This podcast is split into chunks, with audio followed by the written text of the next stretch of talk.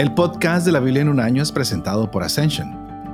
Usando la cronología de la Biblia de Great Adventure en su edición en español, aclaro, ah, edición en español, leeremos desde Génesis hasta el Apocalipsis, descubriendo cómo se desarrolla la historia de la salvación y cómo encajamos en esta historia hoy. Para este día tengo, como siempre, de invitado al padre Dempsey, que estará hablando con nosotros de la peregrinación y del desierto. Estaremos cambiando de color. Vamos a pasar a la parte donde es el color café. Ah, y esto me acuerda de Colombia, donde tenemos el mejor café del mundo. Y así que con esas palabras saludo al Padre Dempsey. Padre Dempsey, buenos, buenos días. Buenos días, muy contento de estar aquí contigo y con todos nuestros oyentes. Gracias, Padre Dempsey. Hoy empezamos una peregrinación por el desierto. Habíamos quedado en el monte Sinaí, algo muy interesante. Habíamos aprendido el nombre de Dios, vimos la identidad de Moisés, estuvimos ah, recibiendo las leyes, hablábamos de los mandamientos, vimos que para los hebreos son 613, nosotros hemos tomado los 10 primeros y nos damos cuenta que tanto lo que hemos leído de Levítico como del Éxodo nos han centrado en el Sinaí, pero no nos quedamos en el Sinaí, sino este viaje continúa, por eso hoy usamos el color café claro que es el color del desierto porque el pueblo se vuelve peregrino, va caminando por el desierto y tendremos uh, este, este momento de envío a los dos espías. También vamos a conocer eh, el bastón de Aarón, algo muy interesante, un signo espectacular. Después veremos cómo Moisés golpea la roca, hablaremos de la serpiente de bronce y por supuesto de la alianza que se da en Moab. Así que son bastantes los temas que tenemos para, para cubrir el día de hoy. ¿Qué nos puedes decir tú? ¿Cómo nos puedes centrar en, en, este nuevo momento que empezamos? ¿Cómo no? Estamos ahorita en el color café claro, que significa el color del desierto. Pero es importante mantener bien claro esta, la, este esquema general del libro de los números. Y aquí con el libro de los números, recuérdense que ahora en este periodo ustedes van a leer números y Deuteronomio, prácticamente de manera simultánea.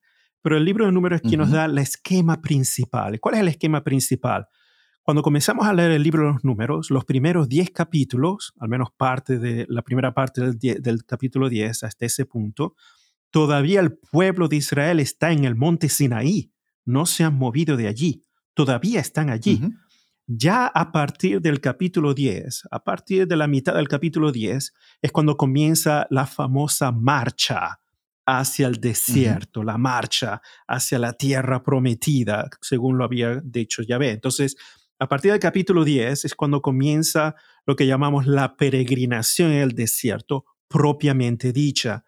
Y prácticamente ya al final del capítulo 25, ya llegando al capítulo 26, el pueblo de Israel se separa en Moab, en las planuras de Moab, que es justamente en la parte sur de, ya, de, de, lo que es la tierra prometida, ya para entrar a la tierra prometida, y allí se paran, no entran. ¿Qué pasa?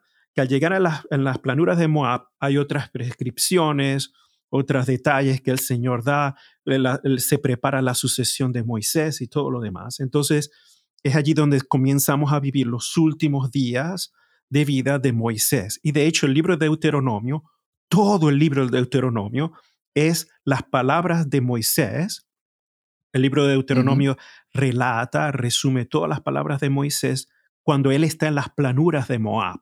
Y Moisés muere allí, en las planuras de Moab. Y luego es Josué quien se encarga de entrar en la tierra prometida y conquistar la tierra. Entonces, esa es la lógica. Primero en el monte Sinaí, luego la marcha, peregrinación al desierto por 40 años y termina con las planuras de Moab, esperando entonces al nuevo episodio que es la conquista de la tierra. Entonces allí tenemos más o menos el panorama general. Entonces por eso es importante ubicarlo porque cuando estén leyendo simultáneamente el libro de números con el libro de Deuteronomio, Deuteronomio está todo ubicado en las planuras de Moab. Es los famosos discursos de Moisés en el libro de Deuteronomio. Entonces, esto es prácticamente el esquema general que nos ayuda ya a poner en claro los diversos periodos de la cronología de la historia de la salvación en las lecturas que vamos a ver en este color de eh, color café claro. color café parece más un café con leche.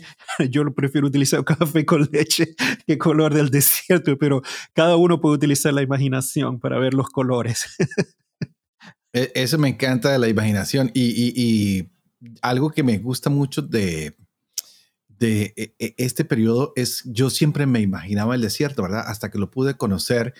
Muchas personas no han tenido la posibilidad de conocer el desierto y a veces vemos el, desierto como un lugar bonito para ir, para conocer, pero es un lugar muy duro para vivir. Es, las condiciones son bastante difíciles y vemos a todos los pueblos beduinos que se mueven constantemente en el desierto buscando el agua, buscando la comida, protegiéndose de las tormentas de arena, de, de los tiempos de frío, porque el desierto también tiene momentos muy fríos, como tiene momentos muy calientes. Y ahorita vamos a encontrar a ese pueblo que va a pasar por todos estos momentos tan difíciles, que no es nada diferente a confrontarnos nosotros en nuestra propia vida, ¿no? En nuestra vida que tenemos todos estos momentos que son difíciles y que nosotros nos encontramos en un peregrinar como el pueblo por el desierto, siempre buscando que la tierra prometida. Y, y, es el peregrinar de nosotros como cristianos en este mundo que vamos y sabemos que aunque este mundo para nosotros es temporal, estamos determinados a, llegar a, este, este eh, lugar prometido. Pero Padre Dempsey, algo que a mí me llama la atención en, esto es cómo los, los hebreos celebran la Pascua en el monte Sinaí y cómo todo el tiempo Dios ha venido guiándolos y va a tomar la forma de nube y de fuego y, parten del, del, Sinaí por el desierto hacia la tierra prometida y Dios los guía, Dios los guía. Entonces vamos a tener muchas lecciones que se van a repetir durante este tiempo y, es desde, ya lo dijiste tú, desde el capítulo 10 en adelante que empezamos a, ver que el pueblo camina, ¿no? Porque estaba muy, se, estaba sedentarizando en el Sinaí, donde vimos todo el desarrollo de que hagan esto de esta manera, mídanlo de esta manera, pónganlo de esta manera, purifíquense de esta manera. Pero también vamos a empezar a ver ahora murmuraciones, vamos a ver rebeliones, vamos a ver que Dios se sigue revelando, que hay conflictos, pero que siempre hay alguien o algo que hace que la presencia de Dios en medio de esta rebelión, de estos problemas, sobresalga. Nada diferente a los tiempos de hoy, ¿no? Exacto. Me encanta. Sí. Así que, ¿qué, nos puedes tú contar acerca de esto? En primer lugar, quiero enfatizar la noción del censo y por una razón muy importante. Cuando vemos estos libros, vamos a ver sobre todo el libro de Números que comienza a través con reglas, estatutos, como si una continuación del libro de Levíticos, dando énfasis sobre todo al, grupo sacerdotal. Bueno, como tú lo has dicho muy bien, estas reglas. Pero, ¿qué cosa hay detrás? Es interesante ver que ya en el capítulo 1, versículo 2, Dios da una orden, hagan un censo, organizar a todos de manera precisa, sobre todo los varones que estén que tengan una edad para ir a la guerra, ¿no? para organizarlo según las tribus y este tipo de organización según lo prescribe el texto. Cuando vamos al capítulo 26, se vuelve a dar otra regla, otra orden. Dios da la orden, hagan un censo. Esta orden aparece dos veces, dos veces en el libro de, de números, una en el capítulo 1 y otra en el capítulo 26. ¿Esto qué cosa quiere decir? Es importante entrar dentro de la psicología de Dios, si podemos hablar de este en esta forma, ¿no? De manera, de manera metafórica, porque Dios va mucho. Estamos hablando de usar la imaginación en este tiempo. Que Dios va mucho más allá. Pero Dios utiliza este tipo de organización del pueblo para educarlo, para organizarlo. Vamos ahora a una, vamos ahora a marchar. Por tanto, ya Dios quiere organizar el pueblo como nación. Quiere organizarlo, quiere educarlo para lo que va a venir. Por, ya cuando comenzamos en el desierto, ya comienzan las rebeliones del pueblo, que es natural, son infieles, no están siempre descontentos, se ponen siempre a recordar cuando eran esclavos en Egipto, a pesar de todo lo que vieron, a pesar de todas las plagas que el Señor hizo, a pesar de todas las cosas maravillosas, a pesar de abrir el, mar, el mar rojo en dos y ellos ser liberados, se olvidan de todo y todavía piensan en cómo lo que comían en Egipto. de, las cebollas, de los ajos y de los pescados y todo lo demás, todavía piensa en eso. Y por eso el Señor tiene que corregirlos. Y la manera como corrige Dios es dura, con castigos, con, con puniciones, pero son puniciones para educarlos, son puniciones de amor. Y esta generación que pasa en el desierto 40 años por culpa de su propia inseguridad, por culpa de, de no confiar en Dios, cuando llegan a, a, Moab, después de 40 años, prácticamente muchos de ellos han muerto y otros han nacido en el desierto. Y ahora comienza otra etapa. Y por eso Dios manda de nuevo a hacer un censo para volver a organizar el pueblo y esa, esa nueva generación, recuerden que más o menos en periodos bíblicos, 40 años implica una generación. Entonces, más o menos esa nueva generación que creció en el desierto ahora tiene que volver a ser educada en las maravillas de Yahvé. Es la generación que no, muchos de ellos nacieron al desierto y no vieron con sus propios ojos lo que Yahvé hizo en Egipto por su pueblo. Entonces comienza este otro periodo de organización del pueblo y es la introducción que es para Moisés en el Deuteronomio educar al pueblo. Por eso hay muchos discursos de Moisés, porque quiere educar al pueblo en sus últimas palabras antes de que ellos pasen ahora a la tierra prometida. Entonces, y termina con una bendición para todos los que lo están oyendo, para, para esos pueblos. ¿no? a mí me encanta el Deuteronomio porque es, e, es uno de los eventos más importantes, el recordar, el tener memoria histórica. Y creo, Padre Dempsey, eh, que e, esa es la importancia de este podcast que nos está devolviendo a escuchar las historias donde nosotros no estuvimos presentes, pero que son las historias que nos han traído hasta el día de hoy, exactamente lo que hizo Moisés, volver a contar la historia, porque hay gente que no ha visto las grandes cosas que Dios ha hecho a través del tiempo, porque a veces pensamos que el único tiempo que existe es este, el mío, y se nos olvida todo lo que pasó atrás. Y eso lo vemos constantemente en cualquier sociedad, incluso como nosotros los sacerdotes pensamos que cuando llegamos a una iglesia nueva, la iglesia apenas está empezando y se nos olvida todo lo que han hecho los sacerdotes que estuvieron antes que nosotros, ¿verdad? Y, este pueblo que, ya tú lo dijiste, 40 años han pasado, antiguamente se decía que una generación cambiaba cada 35 años. Entonces, ahora se dice que cambia cada 15 años porque es la rapidez del conocimiento de las cosas que van saliendo. Los, los, la generación X piensa distinto a la generación Y, la Y distinto a los milenios, los milenios. Ya yo no sé qué generación soy yo. diferencias. sí, no, yo, yo, tengo mis, a mis sobrinas que vinieron a visitarme a Nueva Orleans y un amigo me prestó una casa y yo llevé a mis sobrinas allá y se quedaron y, y ellos decían que era la casa del terror porque primero nunca habían visto un teléfono que tuviera cable. No, segundo, nunca habían visto un televisor que fuera gordo. es verdad. Ellas están acostumbradas a los televisores planos, a los celulares, a todo esto. Ah, y así fueron descubriendo cosas en la casa que en la casa de ellas normalmente no existen. Y como no existen en la casa de ellos, para ellos eran inexistentes. Lo mismo vamos a encontrar aquí en, en este caminar por el desierto, que la gente empieza a olvidar cosas, aunque unos recuerdan las cebollas, aunque unos recuerdan todo lo de Egipto, para otros esa realidad es inexistente. Y la última vez que nosotros nos vimos, hablábamos también de lo que pasa con los hispanos que llegan aquí, que no soy de aquí ni soy de allá, la generación 1.5, que no saben qué pasaba en Venezuela, en Colombia, en Honduras, en Nicaragua, son de formación en los Estados Unidos, pero que quieren hablar como habla su madre, que quieren comer como come su madre, y hay que contarles la historia de nuestros pueblos para que ellos se identifiquen con esto. Y creo que ahí vamos a entrar esta vez porque Moisés o, el Deuteronomio se nos va a volver a hablar de lo que fue el becerro de oro. Exacto. Ah, y hay, hay cosas muy paralelas, lo que es la idolatría, lo que es la inmoralidad sexual. Y, y empiezan los levitas a hablarnos un poquito de esto, pero yo pienso que debemos enfatizar mucho en el libro los números, cómo es cuando también se hace caminar y se llega a las llanuras de Moab.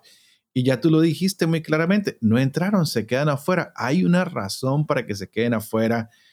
Hay cambio de liderazgo. ¿Qué nos puedes tú contar de esto? Porque para mí esto es fascinante. Nosotros nos imaginamos que todo es mágico y se va dando así, pero todos tienen procesos bastante grandes. Tenemos, y quiero que ahorita, ah, te estoy dando muchos puntos, pero estoy haciendo una sopa colombiana en tu cabeza. El, capítulo 21 de números a mí me encanta porque es ah, cuando se habla de las serpientes que salen a picar al pueblo. y que se está hablando de no a la idolatría, pero a la misma vez se les dice, miren a la serpiente. Y digo yo, a ver, a ver, a ver, ¿cómo es esto, no? Sí. Y encontramos muchas disyuntivas con nuestros hermanos uh, cristianos que a veces nos critican acerca de las imágenes y de todo esto, pero el mismo Dios que ha dicho, háganme esto, construyanme esto, pónganme esto de esta manera. Así que te devuelvo todo este montón de preguntas. ¿Cómo te vas a salir de todo este enredo que te, te hice? No sé, pero ahí tienes uh, el micrófono. Ok. Eh, quiero, quiero comenzar con la primera pregunta que dijiste sobre por qué se quedan entonces en las llanuras de Moab. Precisamente porque Dios es un pedagogo, es un educador, es un padre que enseña a su pueblo y sabe muy bien que no están preparados porque a través de las rebeliones, las tentaciones, las guerras, muchos de ellos por muchas razones, sobre todo por las razones de la incredulidad, los, los puniciones y también guerras, han perdido la vida y una nueva generación ha crecido. Esta nueva generación tiene que ser reeducada, tiene que ser organizada. Y por eso todo el libro de Deuteronomio consiste en, como tú lo has dicho muy bien, en hacer una memoria histórica de dónde venimos, las cosas que ha hecho Yahvé por nosotros, recordar los mandamientos. Por eso el corazón del Deuteronomio son leyes, otra vez el resumen de todas las leyes, de lo que quiere el Señor, de recuérdate que el Señor es uno y que debes amar a tu Dios con todo tu corazón, con toda tu alma y con todo tu ser. Y Moisés termina el libro de Deuteronomio dando la lista de las maldiciones, pero también de las bendiciones. Las maldiciones es, si no siguen el camino que Yahvé les ha puesto delante de ustedes, esto es lo que va a suceder. Pero si son fieles a Yahvé, ojo otra vez recordar, si son fieles a Yahvé, siguen sus mandamientos, hacen entonces estas bendiciones van a pasar. Es irónico. Y así termina Moisés, y Moisés muere ¿no? en al final del capítulo 34 de Deuteronomio. Pero precisamente el final de las planuras de Moab en el libro de números se continúa con todo el proceso educativo de Moisés. Esa es la razón. Y después allí es cuando Josué asume esta responsabilidad. Y como ven, el drama continúa luego, porque Israel nunca llega a ser completamente fiel, ¿no? Siempre. Entonces, eh, e, esta, este discurso profético de Moisés encuentra eco en todos los libros que van a venir, en Josué, en jueces, Samuel y Reyes. ¿no? Se encuentra allí ya con, realizado, concretizado. Ahora, con respecto a, esta imagen, es muy importante, ¿no? Porque eh, nosotros, eh, está muy explícito en la Torá, en el Decálogo, en el, en el código de, de Sinaí, de la Alianza, que no se deben hacer imágenes de Yahvé. Pero es importante aclarar esto. Cada vez que Dios actúa en la historia de salvación de Israel, Él usa, él usa eh, hechos concretos que se pueden observar. Por ejemplo, la columna de fuego o la columna de la nube o, por ejemplo, en la zarza ardiente, son imágenes visibles, imágenes visibles, este, son signos. Eh, hay una palabra hebrea muy importante que se usa sobre todo en los libros proféticos, que es el ot. La palabra ot en hebreo es un signo visible que Dios utiliza para manifestar su mensaje, para manifestar su presencia o un signo visible que puede ser instrumento de salvación. Por tanto, por eso los profetas hablan, pero también hacen signos visibles. Ahora, irónicamente, así Dios va actuando, porque el pueblo de Israel necesita ver las obras de Dios. Por eso las plagas de Egipto son visibles. Todo el mundo ve la obra de Dios. La columna, Dios, la, la columna de, de nube, es un signo visible que Dios está allí. No representa a Dios, pero Dios está allí. Se manifiesta a través de ese signo. Con, eh, el problema de la serpiente de bronce es precisamente muy significativo. ¿Por qué? El pueblo de Israel es infiel al Señor. El Señor, por supuesto, por la terquedad, la obstinación del pueblo de Israel, que, que siempre pone a la prueba la, fidelidad de Dios, Dios manda prácticamente la punición, que es un resultado de la infidelidad, de la disposición terca del pueblo de Israel. Pero el Señor siempre cuando da la punición, da también el instrumento de salvación. La cosa significativa es que Dios puede sanarlo sin necesidad de un, de un objeto visible. Claro que sí, pero ¿por qué lo hace? Precisamente, y esta es la cosa significativa que se ve, sobre todo, en, en el Evangelio de Juan. Y por eso voy a utilizar el Evangelio de Juan para responder a este punto del, del capítulo 21 del libro de números. Precisamente la, la, la misma, el mismo elemento que causa mi muerte se convierte simbólicamente en mi mismo instrumento de salvación. Interesante. Fabuloso, es interesante. La, la, serpiente, el saraf. Saraf en, en, en, es la palabra hebreo que se utiliza para hablar de estas serpientes, ¿verdad? Saraf. Pero, ¿por qué? Porque el veneno te hace quemar en fiebre. Por eso, de hecho, el verbo, hay un verbo en hebreo que es el verbo saraf, que significa quemar, quemar. Interesante. Entonces, de allí es donde viene analógicamente con la serpiente, que el veneno te quema por la fiebre, ardes en fiebre.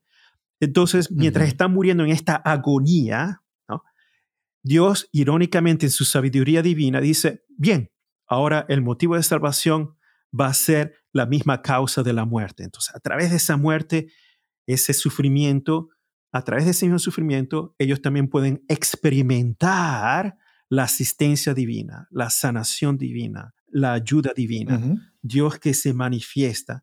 Por eso, el Evangelio de Juan brillantemente asume este episodio y lo pone en la espiritualidad juánica como el Jesús, la misma causa de muerte en la cruz, ser levantado como la serpiente del desierto, es al mismo tiempo causa de salvación.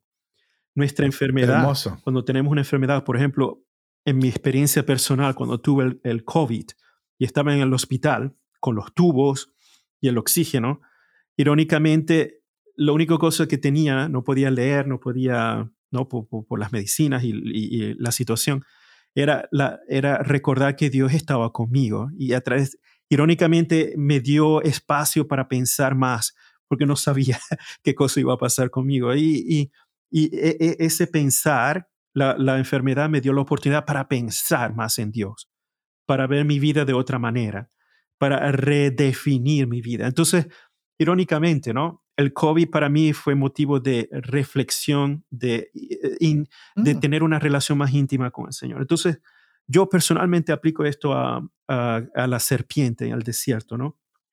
Quizás esta gente cuando estaba ardiendo en fiebre y ven la serpiente y se sanan, qué experiencia de fe hay allí. Por supuesto, uno tiene que utilizar la imaginación cuando lee el texto. ¿Por qué? Porque el texto desafortunadamente no nos dice, no hace una entrevista a los que se sanaron de, la picadura de la serpiente. ¿Y, y, ahora cómo ves tu vida? No, el texto no lo dice, pero describe el hecho. Entonces, allí es donde viene la parte espiritual, ¿no? De leer el texto con, con esta, de esta manera. pero no solo la parte espiritual, sino la científica. Tú sabes que cuando a uno lo pica una culebra, el antídoto es el mismo veneno de la culebra. Grandioso. Lo que le iba a matar es lo que después lo va a salvar. Grandioso, grandioso, fantástico. Y, y, irónicamente, hay una, una conexión muy fuerte con la espiritualidad en el Evangelio de Juan que lo ve de esa manera. El Hijo del Hombre Jesús se identifica con esta dimensión. Y aquí es donde veo yo la, grandiosidad de cómo el Espíritu de Dios mueve a los autores sagrados de un texto al otro y se va viendo la misma, el mismo patrón de comportamiento de Dios que es igual, a pesar de que pasan los siglos, ¿no? De una u otra manera. Aquí, este... Me, encanta eso, padre, ah, y la fidelidad de Dios, yo creo que es algo de lo que más tenemos que rescatar en este, en este sí paso por el desierto, ¿verdad? Uno, la infidelidad del hombre y dos, la fidelidad constante de Dios que no se cansa y que sigue trabajando y que trae nuevos líderes. Y bueno, yo te hice muchas preguntas, mejor no te hago más y porque tengo, la lista es larga. Sí, no, de hecho, lo que acabas de decir es esencial en el libro de números. ¿Por qué? En la jornada del desierto, es muy interesante esto, cuando van en marcha, la, la, tienda del Señor camina con ellos. Es decir, no es que los israelitas están caminando solos, Dios camina con ellos, incluso físicamente el arca está allí, la tienda está allí, donde quiera que van. Y aún así, la cosa que más me, me, me llena de estupor es la terquedad del pueblo de Israel. No cesan de rebelarse, de murmurar, de, de hacer brollos, no solo contra Yahvé, sino contra Moisés y Aarón. A Aarón prácticamente lo quieren matar continuamente. De hecho, por eso hay un gran énfasis en el sacerdocio en la línea de Aarón, porque hay un grupo que se quiere reunir para atentar contra Moisés, sobre todo contra Aarón, por, por, por tener ese poder. Y allí es donde interviene Dios siempre. Por eso, por ejemplo, por cada rebelión, por cada murmuración, por cada brollo, vamos a utilizar mejor ese término, brollo que crea división, destrucción de la armonía, Dios interviene manifestando su voluntad. Y ahí es donde viene el, famoso episodio de la rama de Aarón. Ok, muy lindo. Eso me encanta. Háblanos un poquito más de eso, porque son detallitos que la gente siempre está esperando que se hablen porque son diferentes. Sí, de hecho, el episodio de la rama de Aarón viene como resultado de los brollos, de las murmuraciones, de descreditar a Aarón y de decir que la voluntad de Dios no es que Aarón sea el sacerdote o que sea el director de la línea sacerdotal.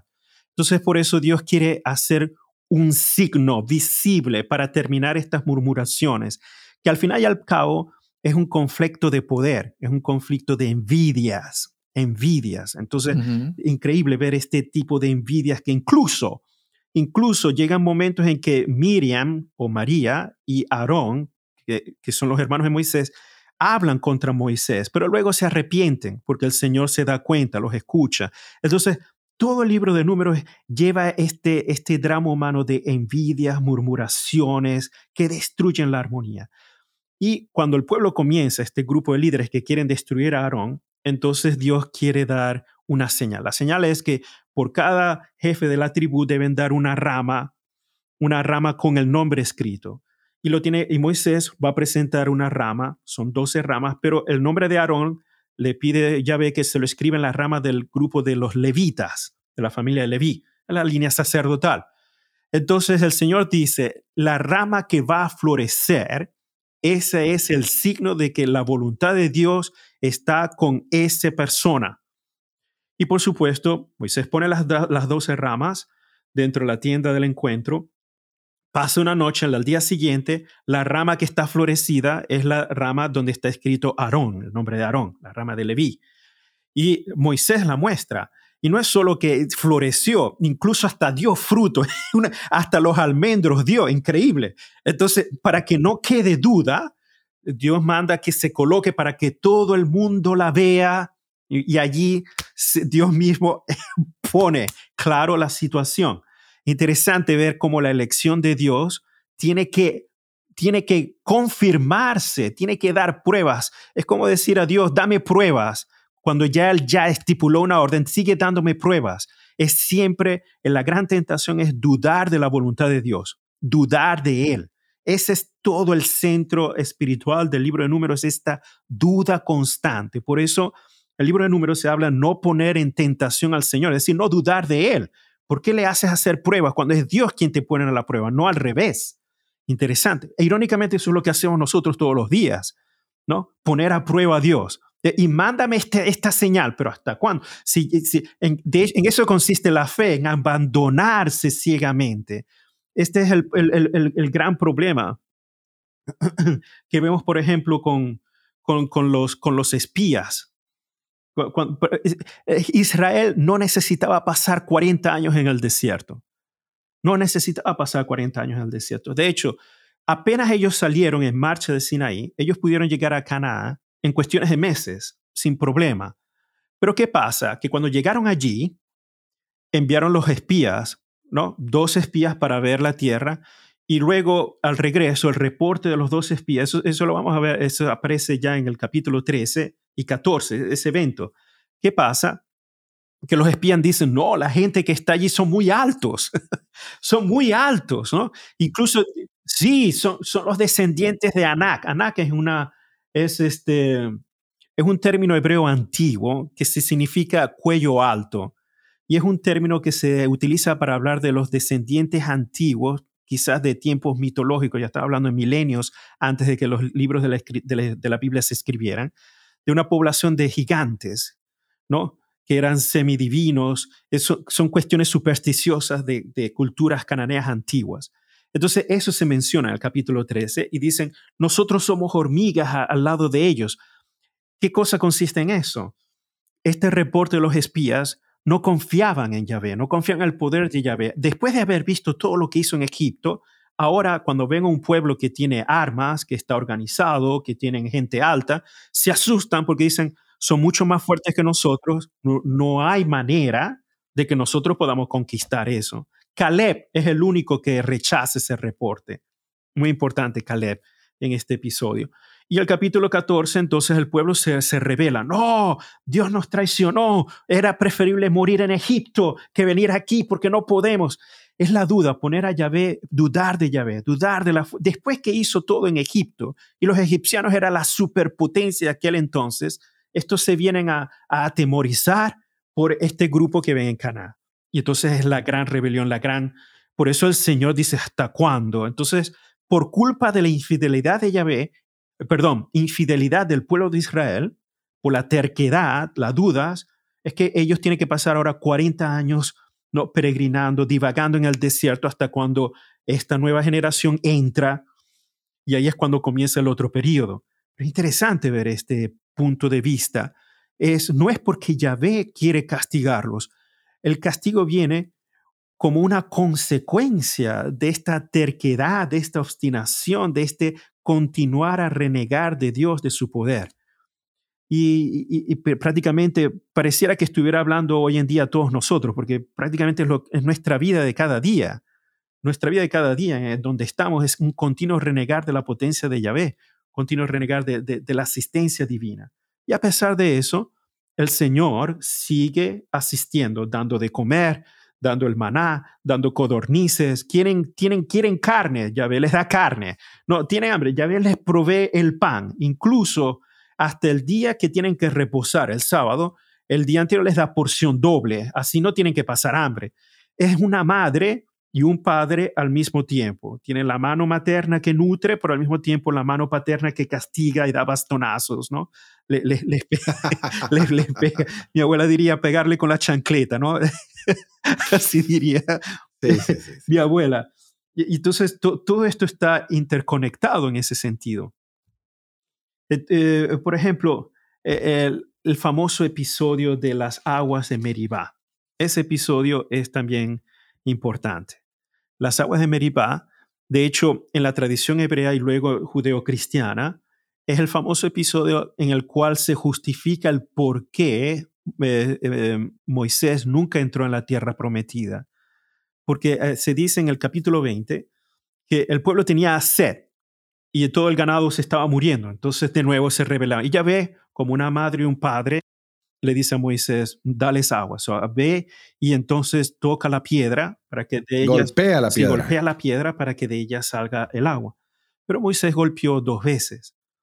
Y entonces eh, allí es donde eh, Yahvé le dice a, Moisés y a Aarón, a los dos juntos, les dice, por no haber confiado en mí reconocido mi santidad ante los israelitas, les aseguro que no guiarán a esta asamblea hasta la tierra que les he dado. Interesante. Capítulo 20, versículo, versículo 12. Eh, es interesante que incluso dentro de este drama, hasta Moisés es incluido y es la justificación por la cual él tiene que morir en Moab y no entra en la tierra prometida.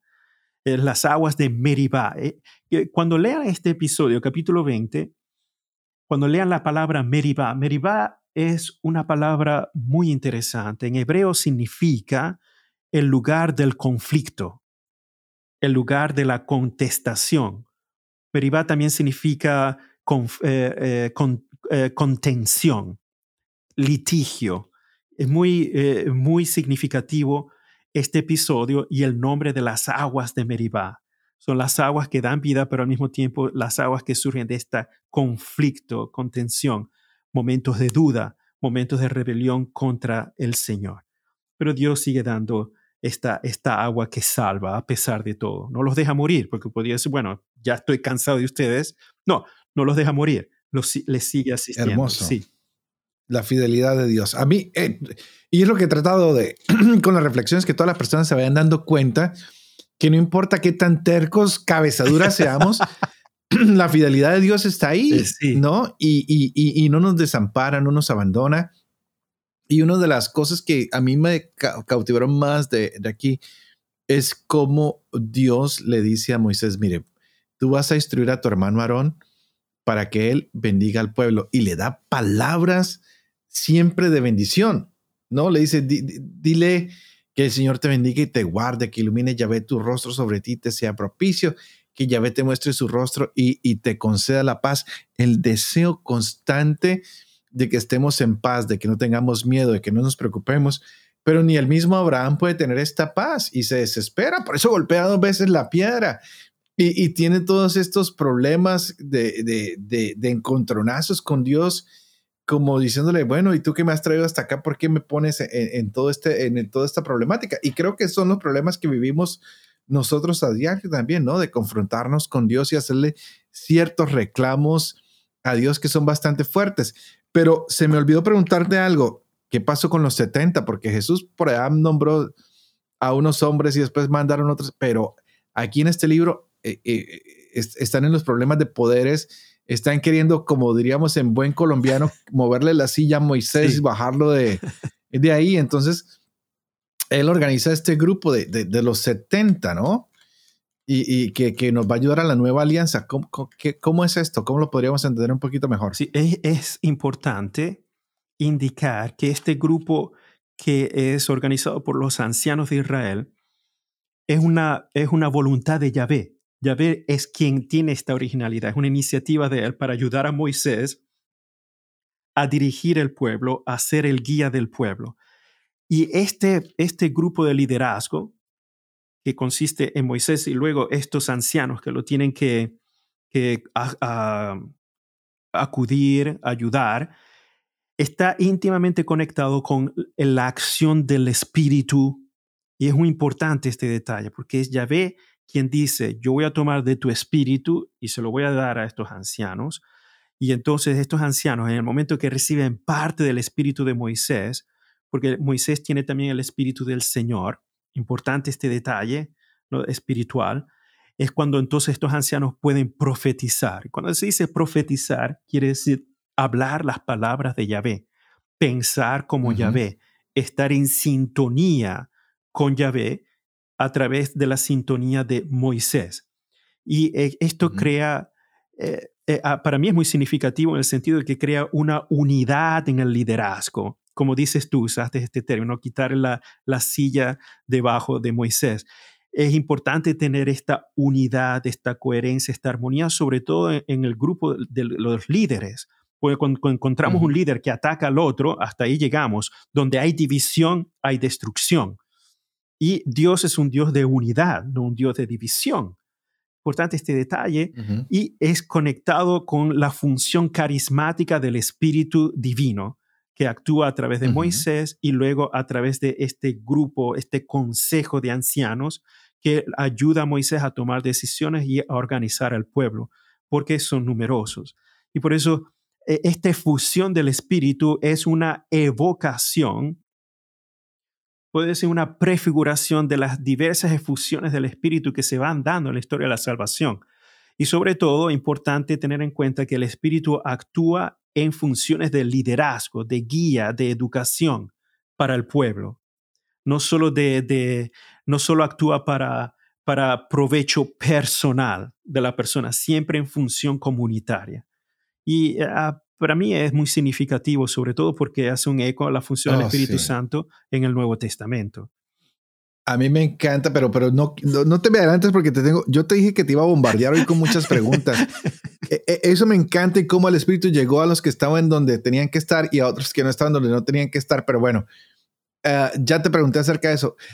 Cuando vamos a Israel, hay algo que a mí me, me encanta y es llevar a la gente a que vea la lámpara. Y hoy, eh, vamos a hablar un poquito acerca de eso, como en, el libro de los números, en el capítulo 8, uh, Yahvé le dice a Moisés, ah, oye, dile a Aarón que coloques las lámparas con siete lámparas que habrán de alumbrar hacia la parte delantera del candelabro.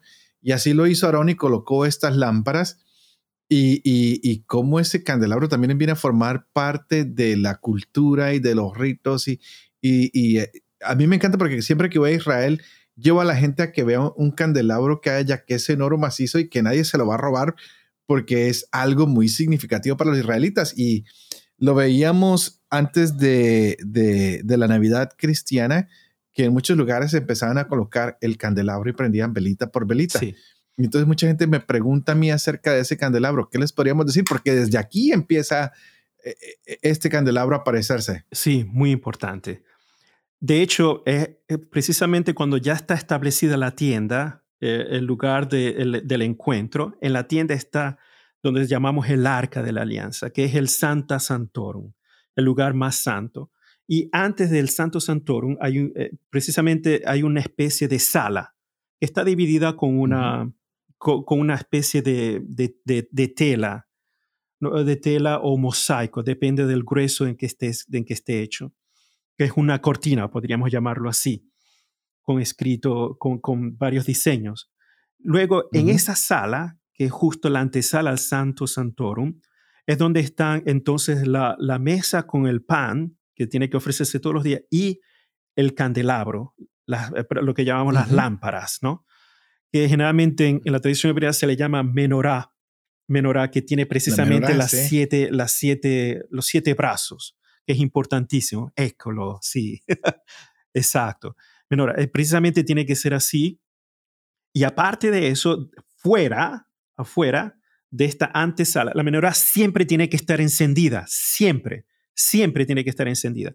Y luego en la parte de fuera está el altar de los sacrificios, donde también hay otro fuego, ese, ese otro fuego también siempre tiene que estar encendido. Entonces, se habla de, eh, de hecho, en la tradición rabínica antigua, cuando digo antigua, estamos hablando ya del primer, segundo siglo después de Cristo, se habla de este fuego del, delante del santuario que nunca se extingue, que nunca se apaga, porque el Espíritu de Dios lo mantiene. Es importante porque esta, esta ley, no, no lo quiero utilizar la palabra ley, esta orden viene de Yahvé, de hacer esta lámpara que tiene que estar enfrente de él. Esta lámpara indica la presencia de Yahvé, indica que el Señor está allí, indica que todo ese lugar pertenece a él. Y por eso es muy significativo que se mantiene cuando Yahvé vivía en la tienda y luego cuando se hace el templo de Salomón, es una de las cosas principales que vienen a ser descritas precisamente en el primer libro de Reyes esa, esa lámpara que tiene que estar constantemente encendida en la presencia de Yahvé. Ahora, mm. ¿qué pasa? Eh, eh, mientras el templo ha estado, la lámpara siempre se ha encendido. Luego Jerusalén fue destruida, el primer templo fue destruido, viene después, después del exilio, el segundo templo, se vuelve a establecer la lámpara y luego, durante el, tercer siglo antes de Cristo, perdón, Ah, perdón, segundo siglo antes de Cristo, yendo ya hacia el primero, es cuando vienen estos, eh, eh, las invasiones griegas en la Palestina, ¿ok?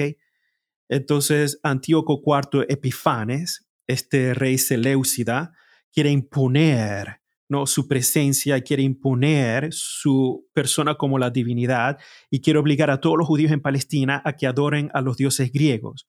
Y una de las cosas que hizo Antíoco IV Epifanes como se ve en el libro de Macabeos, está descrito en el libro de Macabeos, es que hizo una estatua de Zeus y puso la cara, su cara en la estatua y la llevó al templo de Jerusalén. Y el templo en ese momento quedó desconsagrado. Las lámparas fueron entonces quitadas, eh, despojó parte del tesoro del templo, fue una abominación, es la abominación del templo. Entonces, ¿qué pasa? Vino la revuelta macabea con la revuelta macabea, esta revolución contra este, este dominio griego, Seleucida en contra de, la cultura y la religión hebrea, Judas Macabeo, con sus hermanos, su familia, finalmente quitaron este dominio griego y volvieron a restablecer el templo, a rededicar el templo. Y eso sucedió durante el periodo de lo que nosotros hoy llamamos diciembre. Y parte de la reedificación del templo fue de nuevo encender la lámpara, y es allí el nacimiento de Hanukkah, que para los hebreos sería el Hanukkah, que lo celebran casi durante el tiempo de Navidad como nosotros. Y consistía en encender, reedificar el templo y de nuevo la lámpara que indica la presencia del Señor está allí. Y esa lámpara tiene que estar siempre encendida, siempre. Entonces eso recuerda que el, el pueblo de Israel retomó, fue fiel, increíble, ¿no? La revuelta macabea es una, no es solo una, revuelta, una revolución militar, es también una fidelidad, este celo por el Señor que me lleva a luchar por restablecer su presencia. Por eso es muy sentida pero ya, ya pasa, ya la revolución macabea termina ya en el segundo siglo, primer siglo antes de Cristo, por eso este, es bastante tardía en cuanto a historia bíblica, es más una historia que ya nos lleva más hasta el Nuevo Testamento. Pero prácticamente es allí el sentido que hoy vemos con el Hanukkah, la fiesta del Hanukkah y el, la menorá que se tienen que encender ¿no? durante ese tiempo para recordar la reedificación, la resantificación del templo de, de, Jerusalén. Pero es el segundo templo de Jerusalén, lo que llamamos el segundo templo, el periodo del segundo templo. Me encanta porque mucha gente siempre me está preguntando al respecto y, y, eso siempre me ha impactado bastante. Y sobre todo lo que hablábamos ahorita de cómo Dios le da a los 70 del espíritu de Moisés y habían quedado en el campamento dos hombres llamados Eldad y el otro Medad, a los cuales también empiezan a profetizar, ¿no? Y, y los celos que se dan cuando alguien está haciendo el trabajo del Señor y le van a decir, oye, Moisés, ¿qué hacemos con estos dos tipos que ahora empezaron a profetizar? Y Moisés, la respuesta que da Moisés a mí me encanta porque yo creo que e, es, este podcast tiene que ayudarnos a hacer lo mismo. Ojalá que todos pudiéramos profetizar y hablar de Dios, que Dios nos dirá a todos ese espíritu, para que no solo sean los sacerdotes, las monjas, tú y yo, sino que fuéramos todas las personas las que recibiéramos este espíritu y pudiéramos hablar de Dios y llevar este mensaje al compañero de trabajo, a mi primo, a mi familiar que está enfermo, al que está yéndole bien y decirle, oye, tú sabes que Dios te ama, que, todo esto es muy hermoso. Y, hemos visto signos hermosísimos y quisiera hacerte otra pregunta. En, en el Santo Santorum está el Arca de la Alianza y el Arca de la Alianza por dentro tiene tres cositas muy curiosas. ¿Qué es lo que tiene el Arca de la Alianza? Oh, eh, debe tener, al menos la tradición antigua dice que debe tener las tablas, ¿no? Al menos las tablas, tiene que tener el maná y tiene que tener eh, eh, la vara, una vara, la vara, sagrada.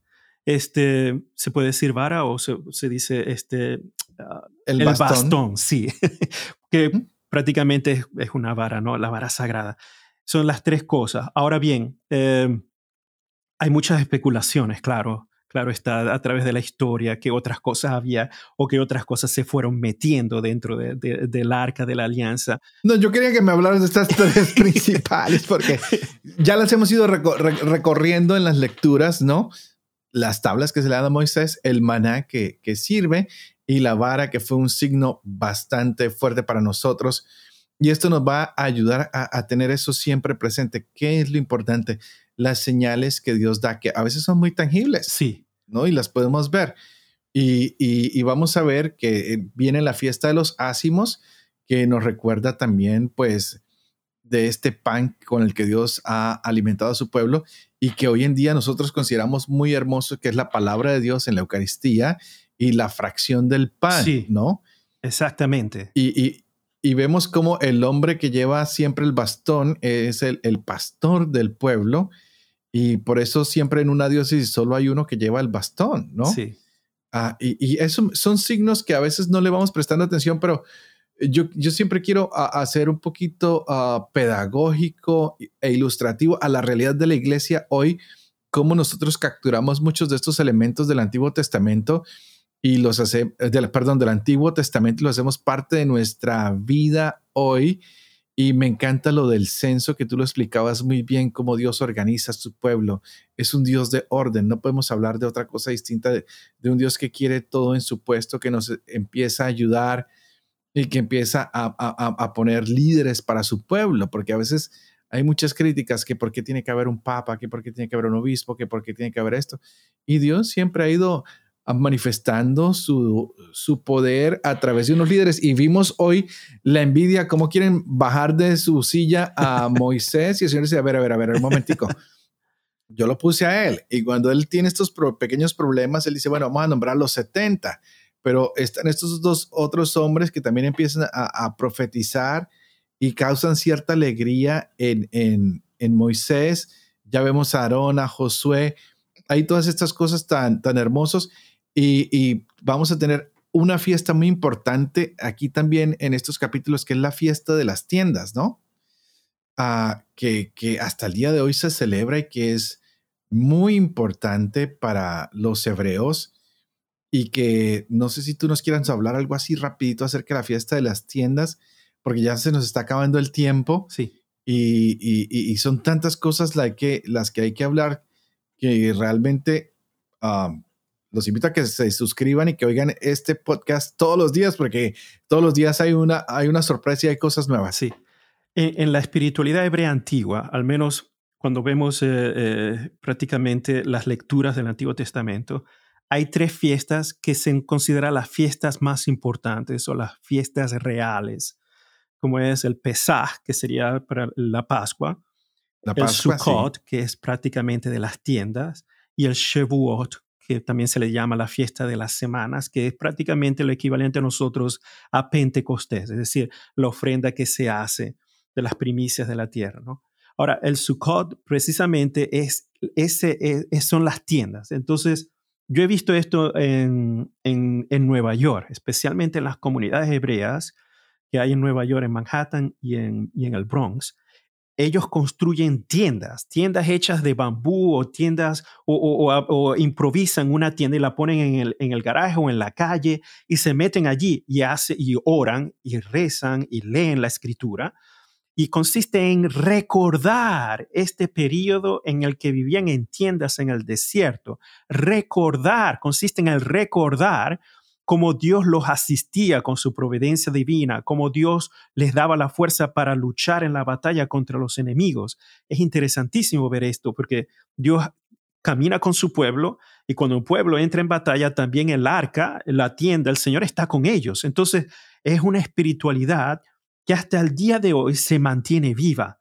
Es parte eh, para nosotros, los católicos, sería algo equivalente, pero no, no del todo, pero podríamos encontrar una analogía con la cuaresma. Eh, eh, pero para nosotros tienes el sentido de Jesús, que, ayuna durante los 40 días en el desierto. Aquí son 40 años que surgen de, los 40 días de, dudas que surgen de los espías del pueblo de Israel. Pero aquí es tomar esta noción de la providencia divina que este en esta fiesta de las tiendas del Sukkot ayuda a volverse a reencontrar con el Dios que, que es un educador, con el Dios que ama, con el Dios que, que castiga, pero que el Dios que es padre y madre al mismo tiempo y que camina con su pueblo. Hermoso, hermoso. Padre, el tiempo vuela. Siempre. Hemos hablado de muchas cosas, uh, pero uh, no, nos toca recordar a las personas que estamos leyendo de la Biblia de Great Adventure en su edición en español y que todas las personas pueden encontrar el plan de lectura entrando a www.ascensionpress.com diagonal la Biblia. Hay personas que me han dicho, padre, ¿cómo podemos comprar la Biblia? Entrando en ascensionpress.com la pueden ordenar, les puede llegar a su casa. Ah, también la pueden bajar para, para que esté en su iPad o dispositivo móvil y la puedan leer desde ahí. Ah, también quiero recordar a todas las personas que pueden suscribirse a través de Google Podcasts, Apple Podcasts, en, YouTube. Yo, yo, he visto que mucha gente se suscribe y pone la campanita y todos los días les llega. Y que no nos olvidemos que Dios quiere bendecirnos todos los días, que es un Dios fiel, que está con nosotros, que no nos abandona. Así que, Padre, ¿qué tal si vamos terminando con una oración? Claro que sí. Claro que sí. Padre, amor y misericordia, te pedimos que mandes tu Santo Espíritu sobre nosotros y sobre todos aquellos que todavía no están bajo tu tienda, que están tal vez fuera, para que todos ellos puedan saber cada día más de ti. Que tu rostro, Señor, brille sobre cada uno de nosotros. Que tu rostro y tú seas propicio con nosotros y que sobre todo nos concedas el perdón, la misericordia y la paz y que la bendición de Dios Todopoderoso, que es Padre, Hijo y Espíritu Santo, descienda sobre todos ustedes y que no dejen de acompañarnos. Suscríbanse en este podcast de la Biblia en un año de Ascension Press y nos veremos mañana para continuar con este camino por el desierto. Gracias, Padre Dempsey. Un placer estar aquí con todos ustedes y especialmente contigo, Padre Sergio. Gracias, que, que Dios los bendiga.